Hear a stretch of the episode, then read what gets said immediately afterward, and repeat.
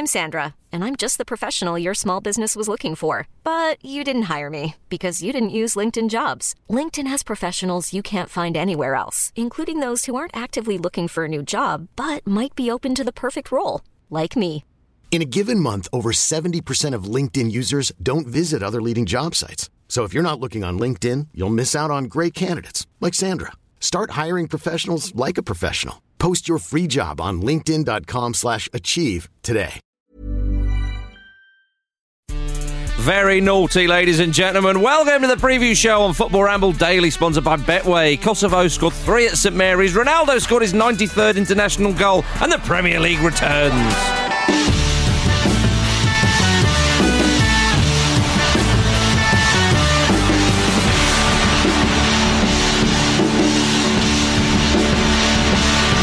It is wonderful to have you with me. With it is Luke, a question of wonder. With Pete, that's Pete there, and with Jim. Hello. Wonderful scenes all around as we do the preview show, the final show of our week before the blizzard on Saturday. Indeed. I'm doing a little live video here now so people can see it and watch it a bit later on. Lovely. There we go. Just in case they think we've made it up. Hang on, you haven't got me last week for being too visual.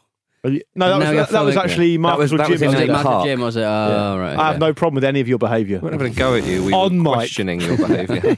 Yeah. Marcus, you mentioned Kosovo scored 3 goals. Yeah. What do you expect if you host an illustrious England friendly at such a venue? Yeah, St Wembley's.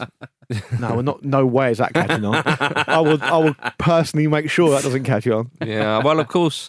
We remember when England drew, was it with Macedonia, now North Macedonia, of course, in that 2-2 draw, which ended the international career of David Seaman prematurely.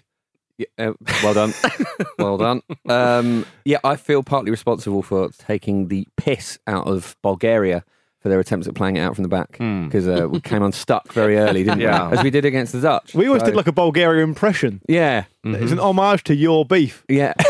It's your Bulgarian beef. It was a violently open game at St. Mary's. It really was, wasn't it? I was saying to Marcus yesterday, we chatted briefly about it, and I was saying that when you're in a boxing match, sometimes you get a boxer, like a proper artistic boxer, who steps in, steps out, is very light on his feet, good footwork, and he's a pure technical boxer. And you get a brawler. Yeah. And what can happen is when a brawler fights a technical boxer, they think, right, the best thing for me to do here is to drag him down to my level and have a brawl fest with him. And that's what Kosovo did to England. Yeah. England didn't need to get involved in a lot of this stuff. They just did. And are England a technical boxer? England are much technically better than Kosovo. Okay. And I think they probably got dragged into something they didn't need to get dragged into. And we didn't have anyone sort of in the latter stages of the game who could look after the ball well enough. Was that youth? Was that youthful exuberance? The exuberance of youth, possibly. Yeah. Yeah. I think that England were 5-1 up at half time. You have to remember, and it could have been, even though Kosovo scored those 2 goals in the second half, England still should have won or scored 6 or 7 Absolutely, goals. Yeah, 100%. And England, it was clearly complacency. There was clearly switching off. It was 5-1. It was, this is so easy. We can go and score more. My sort of problem with it all, it was the big realisation that I think most people really do think, and that was proved against maybe the Dutch in the semi-final of the UEFA Nations League, is that England, this kind of talk of, how can we do in the European Championships next summer? Could we go and win it? Could we? You compare England at centre-half and in midfield to the French, even the Dutch, the Spanish. I would even say the Portuguese. Yeah. England are short of those teams. And it was really... I know we need Jose Font, that's what you're saying. Massively need Jose Font, but he's made his decision. And and we all have to live with that. But and it was a long time ago he made that decision. He never made a decision. But I've got bogged down. We are still here. You carry on. I think that's the thing, is that you don't want to go too crazy because a one-off result and it's a crazy game and blah-de-blah-de-blah. But England, I think, if they want to do something next summer properly, will desperately need Joe Gomez. But can I go a bit further and perhaps pose a question to you guys? Yeah. People would have heard on the content yesterday us talk about the idea that attacking is the way forward now. Not that many teams can defend very well. Even teams that you would think of as good teams who do pretty well at club level, like Dortmund, have conceded a lot of goals this season, and we've seen teams like Chelsea who stand out as being quite poor without the ball. Now, there may be different reasons for that, but most teams now are trying to attack. So is it just a case of we're moving into an era? We're gonna score. Yeah. Is it a case of that we rely on ourselves? Of course, you want to be as defensively disciplined as you can, and you want to keep the back door shut wherever possible. But is it not a case of now the most important thing is in football that you can score a lot of goals? Well, maybe, but look at France in the World Cup. When they beat Argentina 4-3, how Argentina scored 3 goals, yes. I don't know, Jim. But they did. Which should actually be some comfort to us. Indeed. And in the final, of course, with Croatia 4-2, one of them was a howler. But they scored the goals when they needed to. But look at that semi-final performance against Belgium. It was 1-0. It was incredibly tight. And England can't do that. No, not yet. But I think the point Luke's making is an interesting one, though, because perhaps defences almost appear to be leakier than they would do in other eras because there's an overload in terms of how much teams are pushing forward now, which is, I suppose, why 5 at the back has become a fairly popular thing. I mean, we spoke for years about how cool it would be to see that. It felt like it was something from another era that was like only ever experimented with. Absolutely. And that's just pretty normal now. Depending on which team you're playing, if you're playing a team a little bit lower than you, what they do is that if they hit on a break, if they manage to nick a goal, then they just pack the box, and then you find it very hard to break them down. So maybe, attack is the way. Well, I think teams are doing more attacking now, though. That's my point. That's traditionally absolutely right, and maybe you'd extend that and say that even was the case going into the World Cup last year. But that's a year ago now. Things do move on quite quickly, and I wonder whether, teams are thinking, we back ourselves here. I mean, look what Norwich did against Liverpool and against Chelsea as well. They lost both games. Yeah, no, but that's not the point. The point is Kosovo lost this game. Yeah. The point is that lesser teams, are they trying to attack more? And if they are, do we then England to bring this right back to England again? Southgate has been committed to Barkley, Rice, and Henderson in the middle of the park for these 2 qualifying games. England will qualify anyway. Do we perhaps then, I'll throw it back to you, Marcus, in certain situations, do we need someone who can lend the ball out and get it back again? Of course. Rice, Barkley and Henderson is not a bad midfield. Henderson, obviously European champion. I mean, Barkley isn't the player I think a lot of us want him to be because he's got the raw materials and he's still young and all that. Well, you say that. He's 25 now. Okay. And I think at that point, fair enough. At a point where Barkley's not, I'm taking you away from your point slightly, but are we still waiting for him to become consistent? He's not shown that he can be consistent yet. And that is a concern for me, that Southgate seems to have a lot of faith in him. Yeah, so that's a fair point. Rice is still young. That trio, that midfield, will not frighten France, Spain, Portugal, Netherlands, even Germany. Won't frighten them. You think of that French midfield, it's just it's night and day. And again, that is no disrespect because that English midfield is decent. But I'm afraid that when it comes to kind of really trying to win a tournament, you're going to have a bit more. And England up front look very exciting. That we can all agree. There's options. Do defensive players genuinely frighten a very mobile team anywhere? No, but I'm saying those going and making space and just being. But I think what Marcus is saying is that France aren't going to go into a game against England with that 3 that you've listed there and say, "Oh God, we're not going to see much of the ball here." Or we need to nullify that. They're going to say, they're going to say, "We'll play our game." Yeah, and we'll turn over possession quite regularly. Thanks very much. Yeah, because we will be able to do that. They've got the one thing England do have with the incredible Raheem Sterling. He should probably be called now because that lift over the goalkeeper's leg. It did not need to be taken. The normal pass would have been across the ground, but he saw the keeper's leg coming and he just lifted it beautifully. Oh my! I could watch that all day. It was wonderful. I mean, Sterling now is a world beater. I mean, you could argue he has been for a little while, but he just looked phenomenal. England looked very good on the counter.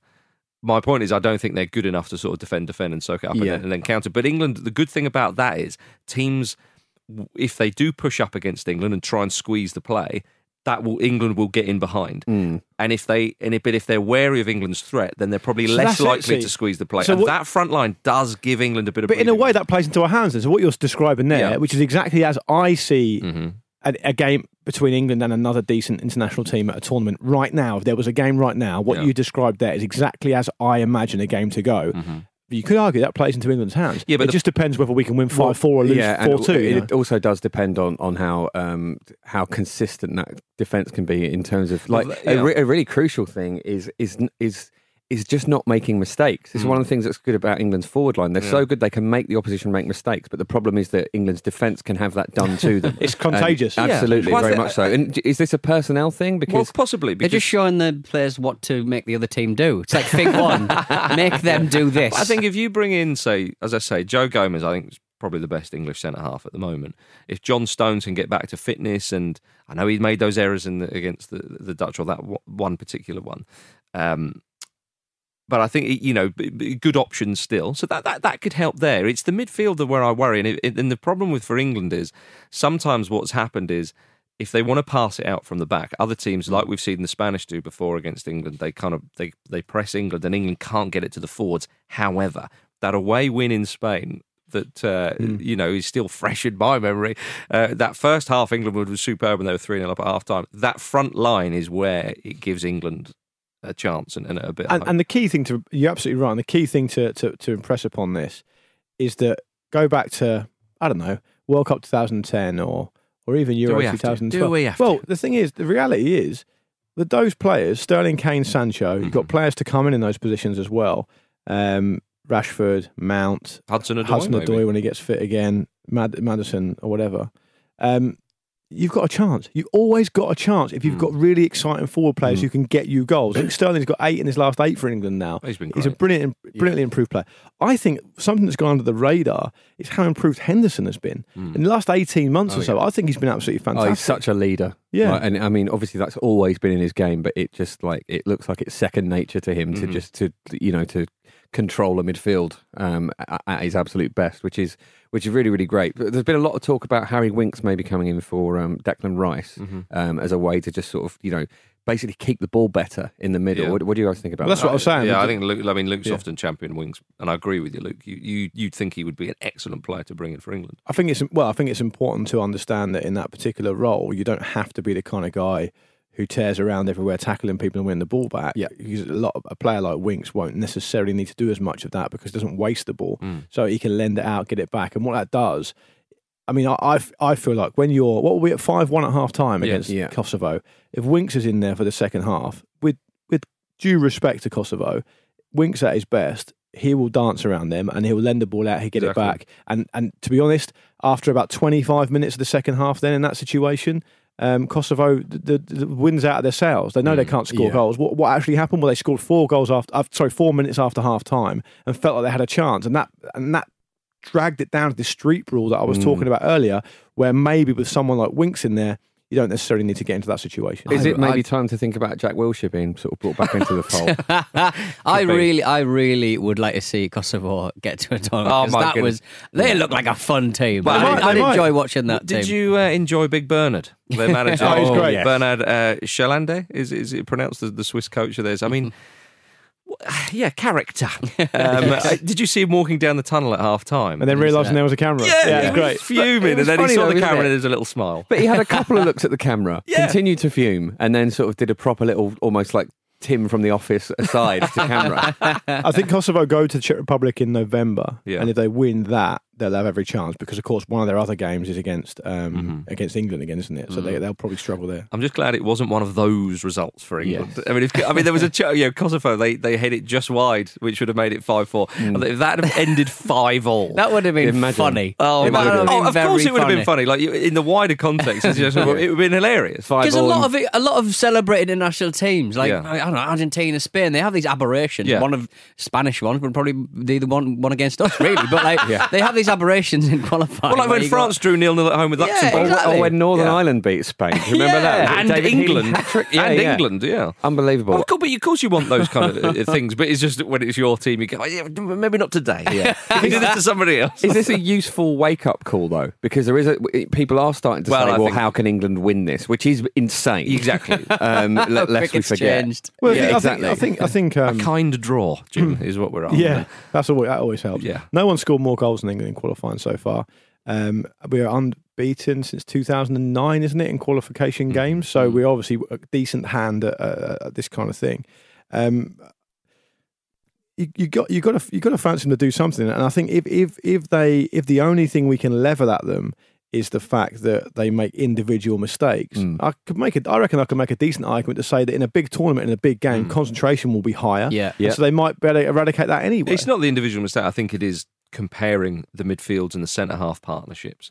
Because I think England, good up front, we talked about that, good at full-back. Fairly happy with Pickford in goal. I think there are other better keepers and so on, but you know, I think he's the best of our time. Exactly, that's what you got to work with. It is that kind of midfield. He gets the rave on in a way that no other keeper can. And that's no other keeper even considers getting the rave on. Pete, you're the man in this room most likely to get the rave on. What do you think about Pickers? I'm thinking about getting the rave on with Pickers right now. Does game recognise game on the rave front? Must rave recognises rave. I'd just like to see good feet positioning. Yeah, at a rave. I just need to see him moving. I want to see him covering all the bars. Safe hydration. Safe hands at a rave. Safe hands, yeah. Absolutely. Scotland lost 4-0 to Belgium. Well, that'll happen. Scotland are rubbish. They are dreadful at the moment. Well, of course, absolutely dreadful. But would you consider, Scotland the rave, that kind of thing? They're doing something wrong. I mean, it's looking increasingly likely they'll need the playoffs to qualify. They are saving themselves for the playoffs. Yeah. Indeed. But the worry is, though, that they were so bad. It was like a training exercise, as was noted in every bit of commentary or punditry about it since, that they could go into that playoff so demoralised. Well, they just balls it up. Yeah, I forget how the playoffs work. Is it semi-finals then? Yeah, semi-final, home and away, and then a final. Exactly, so it's not a one-off game. Well, I don't know who they're going to play yet, though. Well, sure. But if it was a one-off game... Yeah. I know it's a two-legged affair, a one-off tie, should I say. Mm. And they were drawn against, I don't know, somebody like maybe Norway or... I don't know, whoever, I can't think off the top of my head. Mm. You'd think, well, there's a chance, but semi-finals then go into that final playoff to go through. The way they're playing, you just wouldn't back them. Let's be fair to them to some degree, though, because Belgium are a very, very good team, and once a team like that takes the initiative, it's very, very difficult to wrestle it back from them. Yeah, I mean, Belgium on the other side, when I was talking about those teams that I think are ahead of England, I'd put, obviously, Belgium in there as well. Yeah, they are a phenomenal side. So I don't think we're having a go at Scotland for losing to Belgium, even by a few goals. I think it's just it extends the chat on Scotland, doesn't it? Absolutely, and I think in that playoff situation, we have to wait and see how the dust settles. But I think in the semi-finals, because there'll be a bracket of four, and in the semi-finals, the fourth best ranked team plays the best. Yeah. So it is important for them. I suppose they can't have control over all of it because it depends who misses out elsewhere. It's always a good idea to win games. Yeah, and that was going to be my final point. Like, if you're not winning games, if they go away to Russia next, and I think they're at home to San Marino. Yeah. They get pumped by Russia away, and they struggle against San Marino because of the pressure and all the rest of it. And I think they only beat San Marino 2-0 away, and they lost 3-0 to Kazakhstan, of course. Mm. They've been given an extra chance here, and Scottish fans will be thinking, oh God, it's typical Scotland again. We'll compare Scotland-Belgium to Northern Ireland-Germany. Yeah. Even though both home sides lost. It's night and day. Mm-hmm. I know Germany missed a few chances, and it could have been a few more. Northern Ireland had a couple of moments. Yeah, well, they started very brightly as well. They had a chance to go ahead. Okay, fair enough. And a chance to draw level. First half, it was like Germany are hanging on. It's really funny. That's the thing, and it sounds trite, and perhaps, dare I say, a little bit lazy to say Scotland need to essentially emulate what they're doing. Well, they tried to get the manager. They have to do that because you have to be realistic. You've got to be great in the sum of your parts. The Northern Ireland team, we talked about it around, I think, Euro 2016.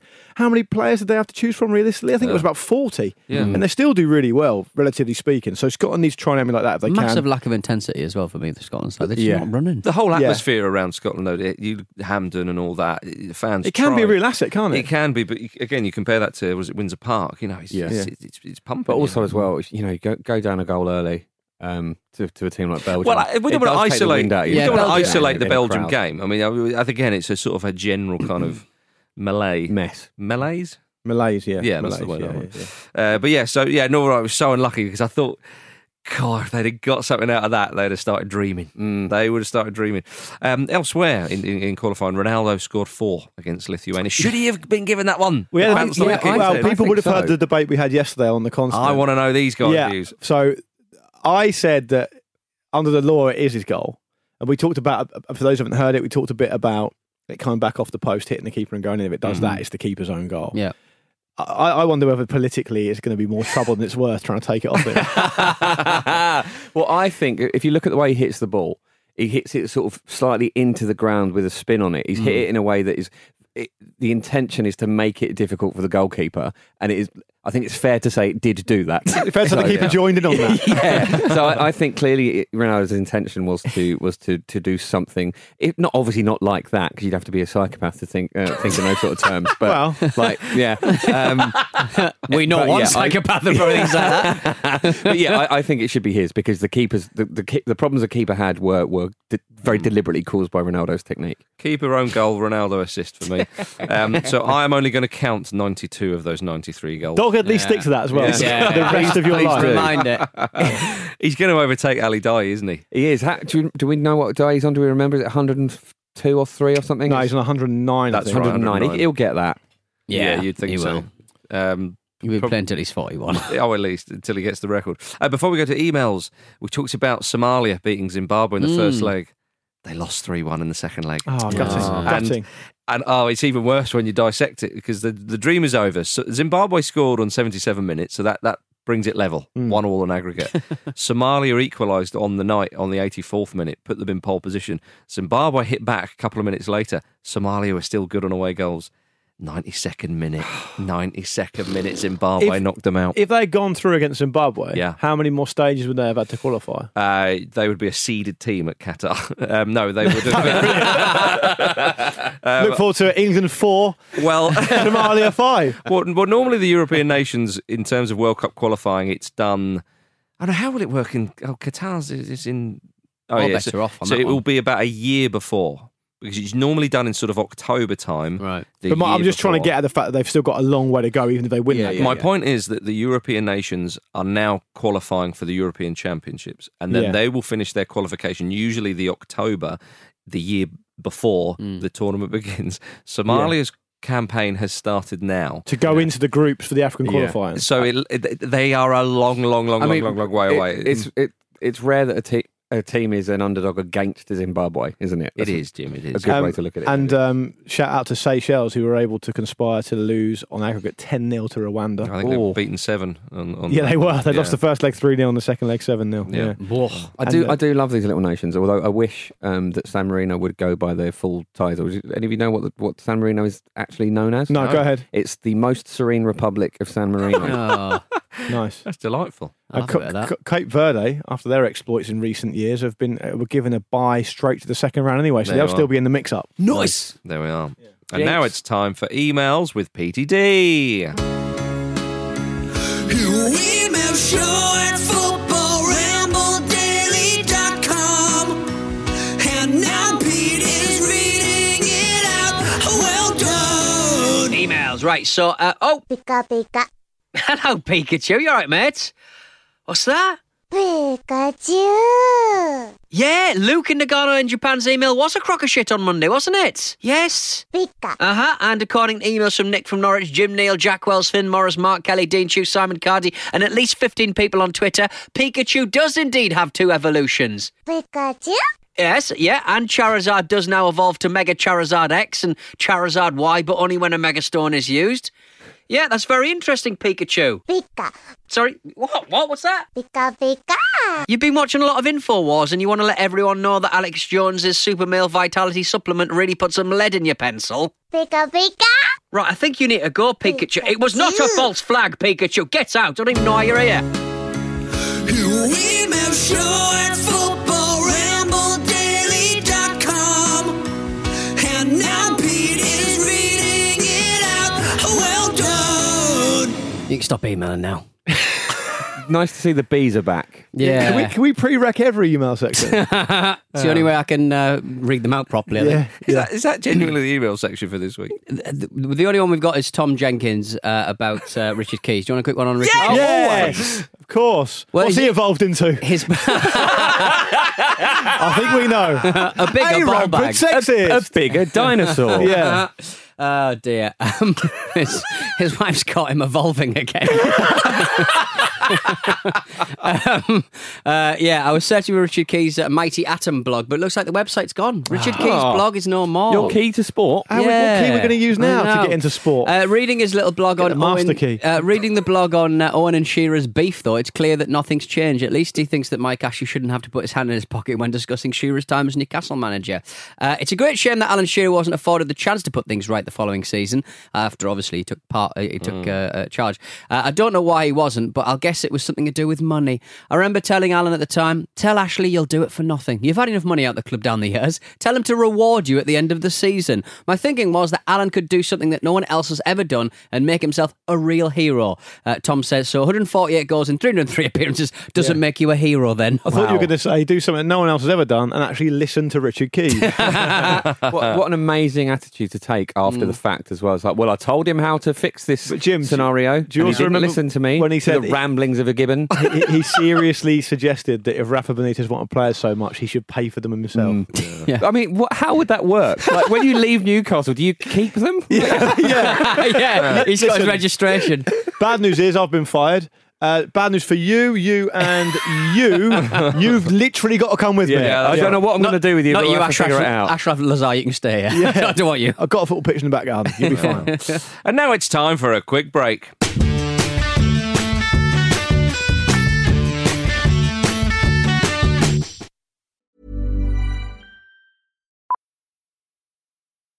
Millions of people have lost weight with personalized plans from Noom. Like Evan, who can't stand salads and still lost 50 pounds. Salads generally for most people are the easy button, right? For me, that wasn't an option. I never really was a salad guy. That's just not who I am. But Noom worked for me. Get your personalized plan today at Noom.com. Real Noom user compensated to provide their story. In 4 weeks, the typical Noom user can expect to lose 1 to 2 pounds per week. Individual results may vary. I'm Sandra, and I'm just the professional your small business was looking for. But you didn't hire me because you didn't use LinkedIn Jobs. LinkedIn has professionals you can't find anywhere else, including those who aren't actively looking for a new job, but might be open to the perfect role, like me. In a given month, over 70% of LinkedIn users don't visit other leading job sites. So if you're not looking on LinkedIn, you'll miss out on great candidates, like Sandra. Start hiring professionals like a professional. Post your free job on linkedin.com/achieve today. When you need mealtime inspiration, it's worth shopping Kroger, where you'll find over 30,000 mouthwatering choices that excite your inner foodie. And no matter what tasty choice you make, you'll enjoy our everyday low prices, plus extra ways to save, like digital coupons worth over $600 each week. You can also save up to $1 off per gallon at the pump with fuel points. More savings and more inspiring flavors make shopping Kroger worth it every time. Kroger, fresh for everyone. Fuel restrictions apply.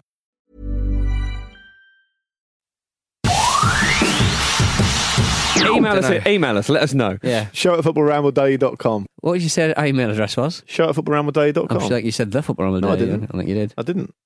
Got a lot of emails about that as well. Play it again because I didn't actually hear it. Put Pikachu back on. Email us, let us know. Yeah. Show at footballrambladaily.com. Oh, that is a VAR one. The thing that gets me as Luke is...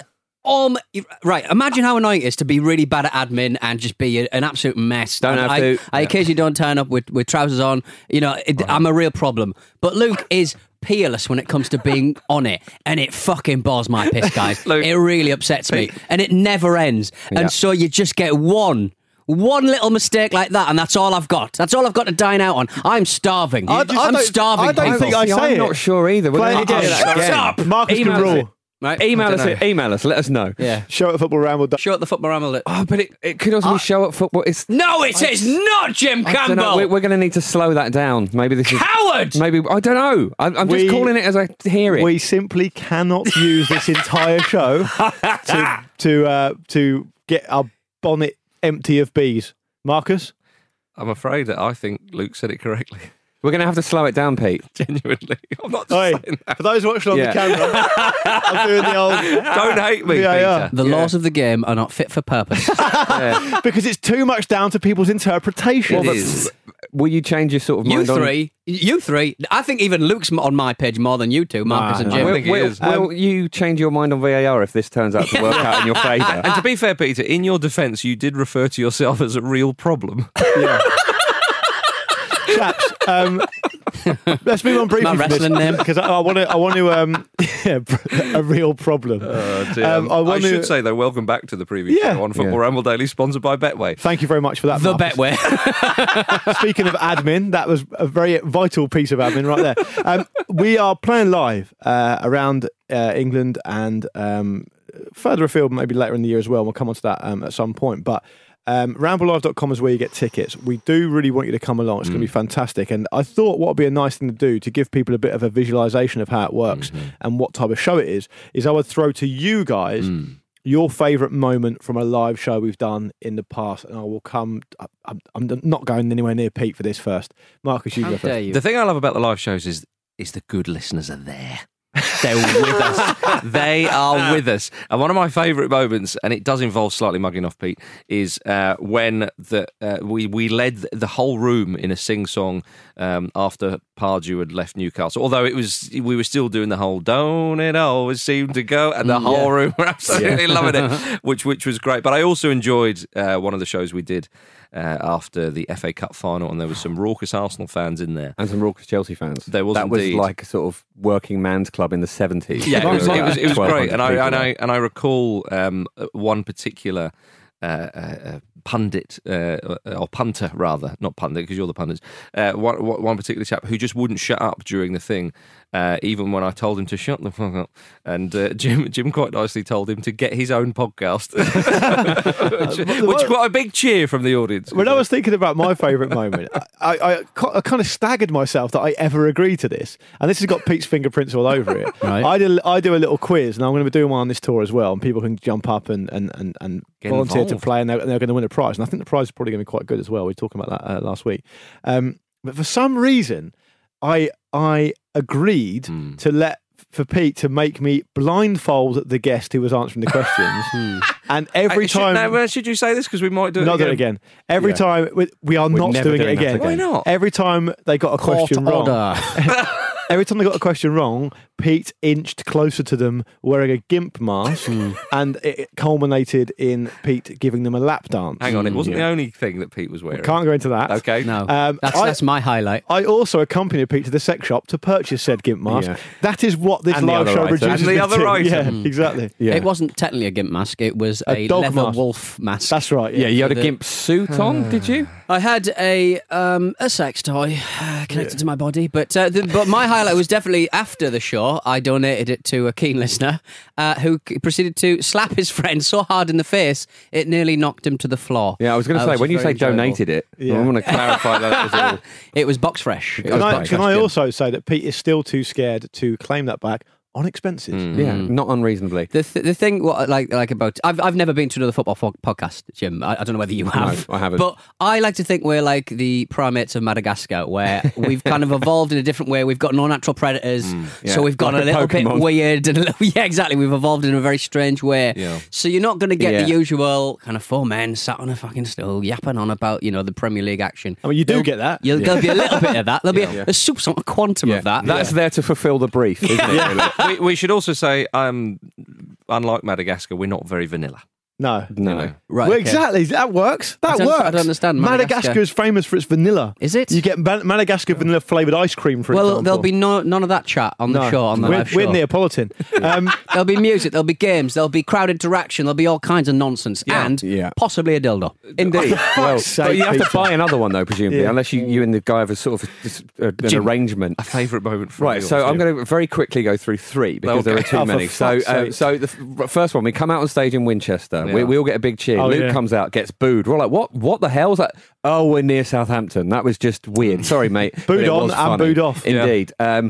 Second one, we're in Leeds, got the big sort of like, the big intro, we sit down, big round of applause, it's all good. Just before Marcus, like, just as he's intaking the breath he needs to say the first word, I hear some guy in the front row go, "Leeds are in." And I think about that all the time. Arms folded. We're in Leeds more so. Yeah. Front row, arms folded, wasn't it? Yeah. And the last one is was after the show in Newcastle, where we walked past a kebab shop that had a punching machine in it. Yeah, in Newcastle. And we ended up in a late night Greg's, didn't we? Anyway, for more of that kind of stuff, and I will apologise because that section went on rather longer than I expected. Ramblelive.com to get the few remaining tickets at a show near you. We're playing all over England, starting on the 26th of September at Hackney, culminating at the start of November in Salford. 2 shows in Salford, actually. That'll be lots of fun. So ramblelive.com to make sure you don't miss out. Right, let's talk about the Premier League. Why not? I think the thigh rubber this weekend is Manchester United hosting Leicester City. I agree with that. I think that's absolutely right. Hazard Maguaz against Jamie Vardy. Come on! Tasty. I mean, Vardy will definitely be on the sledging with that, won't he? I think there's a good chance he's taking it personally. I think it's a good chance that Jamie Vardy has taken Harry Maguire further in his own career. Taking a step down. Personally, yeah. Yeah, I do as well. I think that this is the type of game that Brendan Rodgers will relish because he is he's surely a big game manager. He's a big game manager, but he's a better tactician than Solskjaer. And I think Leicester will win this game. The question, Marcus, isn't that though, is it? No. The question is, what is the current level of honesty in Brendan Rodgers' group? I think they are a very honest group. They've been decent. I think they would obviously got a good away win at Sheffield United, and that's a place that is pumping. Yep. Open day of the season. They started off with 2 draws, didn't they? Wolves and then Chelsea, yeah. And they handily dispatched Bournemouth. Yeah. I think you have to say that Leicester are the form team going into this, and I think to the extent that Rodgers knows what his best team is, yes, I think they're in good shape. When Vardy, the way he took those goals against Bournemouth, that lob in particular, absolutely gorgeous. Similar to the one against Liverpool in the season that they won the title. I know, I see what you mean. That was more, but still it had that bit more caressed against Bournemouth. but it had that confidence about it, didn't it? And Leicester are still unbeaten as well, and only Liverpool and Man City can say the same. And they're going to be a thorn in the side of a lot of teams. And you know what? If they keep this going, if they keep a little unbeaten run going, and get a good result at Old Trafford, like. I mean, imagine the feel-good factor. They'll be thinking, can we do this again? Yeah. Can we surprise a few people? Are we back to being the most interesting, entertaining side in the league? It could be. The other big story of the weekend is surely going to be, will the big man himself head back to Spurs and get his Premier League account open in the Marcus v. Speet, the Marcus v. Pete, Andros Townsend ongoing battle? No, it's Palace v. Newcastle will be the... He did play for Spurs. Yeah. I see what you mean. I think he'll get a hat-trick. Well, you can... I mean, obviously, that's Betway have kindly put up a market for us on that. So check that out over at Betway.com, yeah. Well, back to Manchester United. The good news for them is that, according to reports, Patrice Evra is back at the club completing his coaching badges. Is that good news? No. Is he just going to get people... He's just going to run around screaming in people's faces? Yeah, I'll tell you what, Brexit chlorinated chicken can't come quickly enough. It'll be in the canteen just licking everything. I think he'll be in, I don't know, the kit bag. He'll reel in and Solskjaer's about to do his team talk and there's suddenly there's a lot of noise. He'll just blah, blah. I love this game! Yeah. It's like, not now, Patrice. Crying out loud. But Big Veng, Arsene Wenger, has written off Manchester United's title chances. And wow, how bold. He's now looking at becoming FIFA technical director, isn't he? You're joking. Happening. Yeah. Did you not see that? Would you not take that? I would. Oh, I think he's... Steady hand of the killer. Official. I think I'd like to see him as president. Great, imagine. Yeah, great appointment. Andy Cole has said that Manchester United won't win the league for a few years at least. So he's going a bit further than Wenger. The thing with Wenger, Wenger's saying he's writing off Man United's chances of winning the Premier League this season. Only now. In a way that he was singularly unable to do for most of his Arsenal career. Yeah. But I feel you had a hand in that every different time, isn't it? You've got to give him that one. At some point, surely Ole Gunnar Solskjaer is going to put his hands up and go, sorry, none of us are under the illusion that we're going to win the title. Like, what are you talking about? That was very much not on the table when we began this season. Maybe a cup. Win a cup. Yeah, could win a cup. Yeah, I don't know. I think it'll be a good game, though. I think it'll be a good game. Oh, it's going to be a beauty. I can't believe it's Saturday at 3:00. I would like that to be televised. Thank you very much. I thought you would. Okay, well, have we got any sway over that at this late stage? This game is going to be televised. Look, Norwich at home to Manchester City. The Canaries host the champions. They do. How will they approach this one, Jim, considering their experience at trying to go toe-to-toe with Liverpool? I have a statistic from is it right, internets. Well, it's from the Premier League's website. So fine, but that's fine. Norwich have faced the most open-play shots in the Premier League this season, 54, and conceded the most open-play goals, 9, while Man City have attempted the most shots in open-play, 62, and scored the most open-play goals, 13. This is going to be 6-0 to Man City. That's my prediction. I know it's a mug's game predicting things, but this feels like one of those City... like, you know, masterclasses in the making. This is the type of game where you think we've enjoyed Norwich in the Premier League. We're glad they're up. They're quite a likeable side. And we admire the open approach and whatnot. But this is the type of game where you have to say, all right, we may have to change our style. We may have to respect the opposition. I reckon they will. I know, and thus Jim's prediction will come true. I do think they might have an ace up their sleeve. Nobody talks today. Marcus is almost trying to say Shola Amiobi when he mentions any footballer. Yeah. Luke can't speak, and Jim's doing this now. So they might have a face up there. Do you want me to bring Pikachu in here? Well, I think it's Daniel Farker's real voice. Right? There's no way that's his real voice. I think he's like, you know, that character in Police Academy where she's really, really quiet and really slight, but then she goes mental and it scares everyone. Surely that is in that man's locker. Yeah. If it's going to come out, he surely now's the time. Like the League of Gentlemen character, Her Lip. Yes. Which is enjoyable. But both these games, by the way, Norwich Man City and the Man United Leicester game are Betway 4 to score games. We'll come on to that later. But I suppose the big question with regards to Norwich versus Manchester City is who is going to do better at the topics? Remember the topics? Daniel Farker? Always used to say at the topics. He would refer... No? Tell us more. No, I don't remember that. We talked about this only about 2 weeks ago. Yeah. He said, it's a long time adult podcast. Adult. I've been editing live show videos, mate. The topics. With you boys drinking habits. Is this in a press conference? Something like that. He was saying about, we did the topics very well. We covered the we were very good at the topics. Which presumably one of the topics bullet was points on his defending. Schedule. Yeah, exactly. Very German. Indeed, it is. So. By the way, have we seen Delia this season? Yes, we have. Have we? In the crowd. I haven't seen her, I don't think. No, I haven't. I don't really watch Match of the Day. Match of the Day are the ones who go for that kind of stuff. And we're playing Norwich on the 31st of October. Ah. Exactly. I wonder if we'll have a no Delia then. Yeah. My God. We also did press for BBC Radio Norwich, Marcus and I, the other day. We did. And obviously we wanted to be really positive about Norwich because we want people to come and see us, and we still do. So do come and see us play in Norwich on the 31st of October, Halloween. But we had to be really positive about them. And then you look at the fixtures, you're like, oh God, they're playing Man City. Yeah. What are we going to say? So I'd like to see more Delia, to be honest. I think that was very laboured, Marcus. Another one. Yeah. Could be more conservative. I could have been perhaps more liberal. Vanilla. Pika. Yeah. Did you see, while we're on the subject, of Manchester City, Vincent Kompany's testimonial? I watched some of it last night. Yeah. It was through injury. It was a properly contested match. It wasn't one of those daft little testimonials. Did you see that Paul Scholes pass? I did. Beauty. Did you see him snapping at the heels of various individuals? But has anyone ever seen Paul Scholes do that before? Because that's a flashy move from Paulie Scholes. Have you ever seen Paul Scholes play? No, but it was like a look, no leg pass. It was like no leg pass. He managed to kick the ball in a completely different direction. I've never seen anyone do that before. Power of his mind. I can't believe he did that. The first thing I liked, you could have predicted this a mile off. Craig Bellamy subbed on. Nicky Butt, bang, straight in. I'm a verbal. Probably a red card. It's a testimonial. I like that most people will view a testimonial game as a chance for a bit of fun. Yep. Nicky Butt's right. No chance to get sent off here. Yeah. Red card be a testimonial. There are scores I can only settle now. Did Company come on and score a penalty like they do when... No.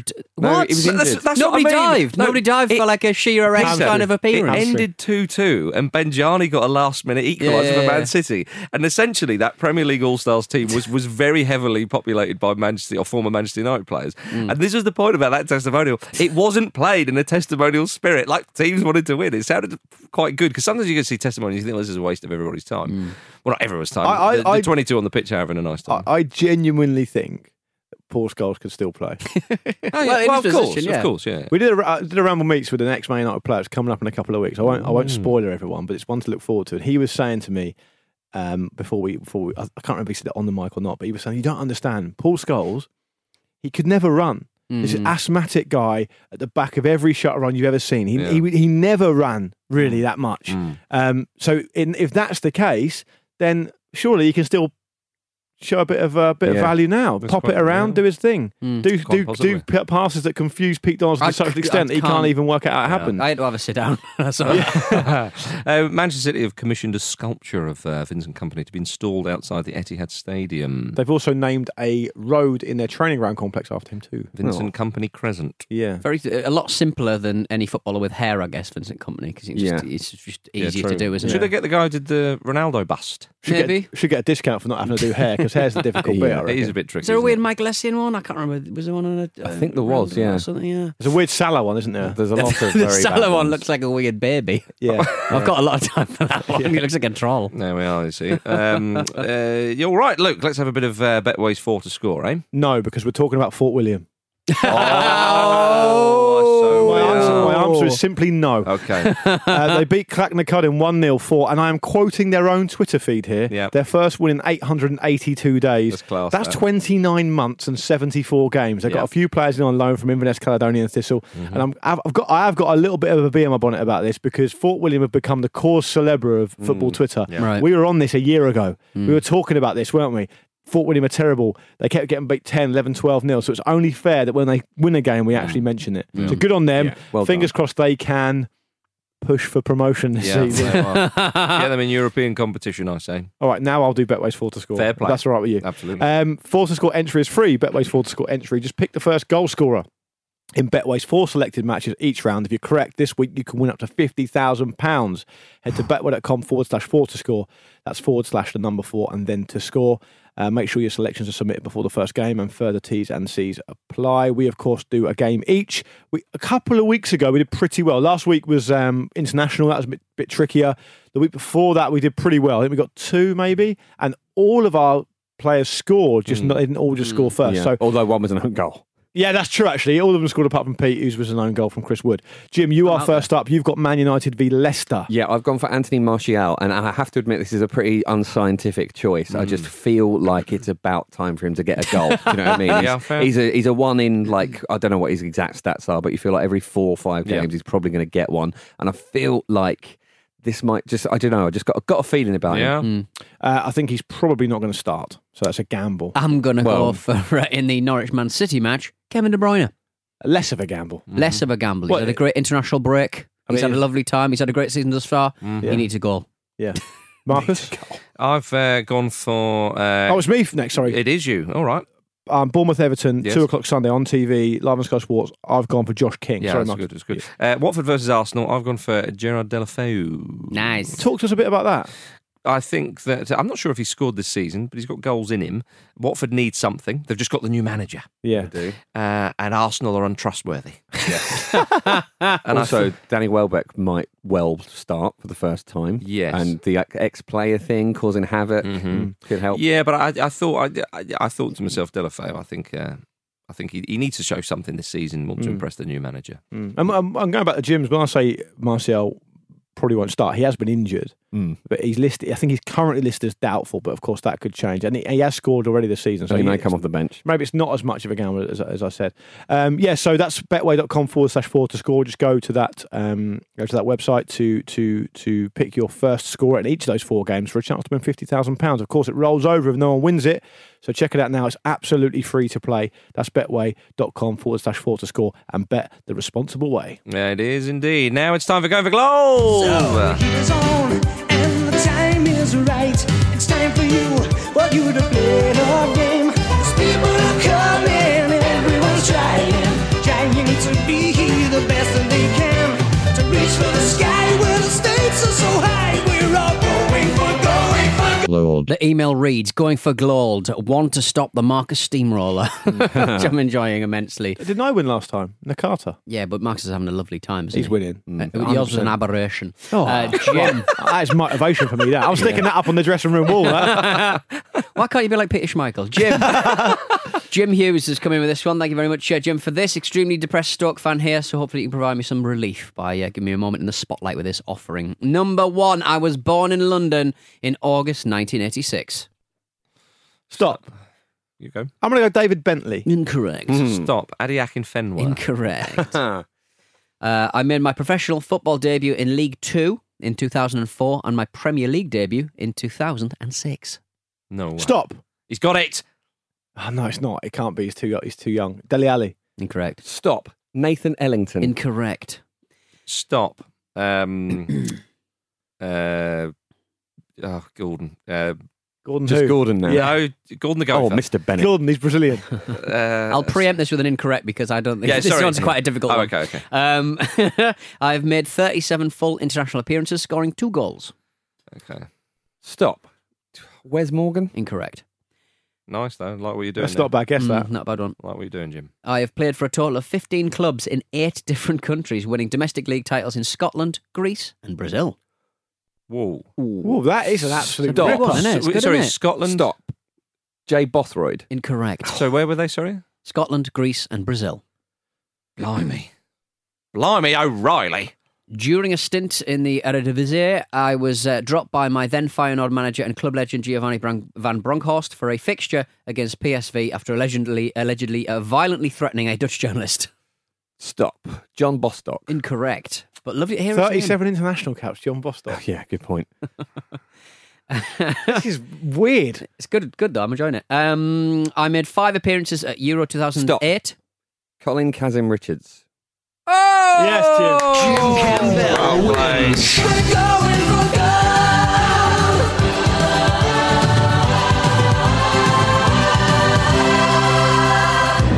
going for gold. Going for Lord. I should have got that earlier because I actually once stayed at his parents' house after a wedding. Interesting. Yeah. Oh, yeah, lovely people. In 2011, I crossed the notorious Istanbul divide, leaving Fenerbahce to move to Galatasaray, and the £250,000 fee for my first ever transfer was provided after a Brighton fan won a competition led by a fizzy drinks manufacturer. Hence, my name being the Coca-Cola Kid. Yes, yeah, and he became Kazim, didn't he, when he moved to Turkey, I think. Oh, right, yeah. Okay. Why did you stay at his parents' house? Because I was at a wedding with my then partner. It was quite far away. We were offered quite late on the opportunity to stay over rather than go all the way home, and they were very kind enough to offer. They just happened to be there. Lovely people. Right. Bit breaking news before we get out of here. Yeah. Right. Oliver Kay has written a piece for The Athletic about Michael Owen, and there's a bit of detail in there that says Michael Owen's mum controlled his bank account and paid his bills until he was 38. Just leaving it out there. Yeah. I think we'll present it without comment. Yeah. Let's dissect that a bit more in the live shows. Yeah. Ramblelive.com. I'm also 38 and my mum does not pay my bills. No. I wish she would. I've only watched 5 films. There we are. All of them Blueies. And I don't pay my bills. All of them Blueies. Thank you very much for listening to the preview show sponsored by Betway, everybody. Thank you, Luke Moore. Loud, isn't it? Thank you, Pete Donaldson. Bye. Thank you, Jimmy Campbell. Thank you. And thank you, listeners. We'll see you on Monday.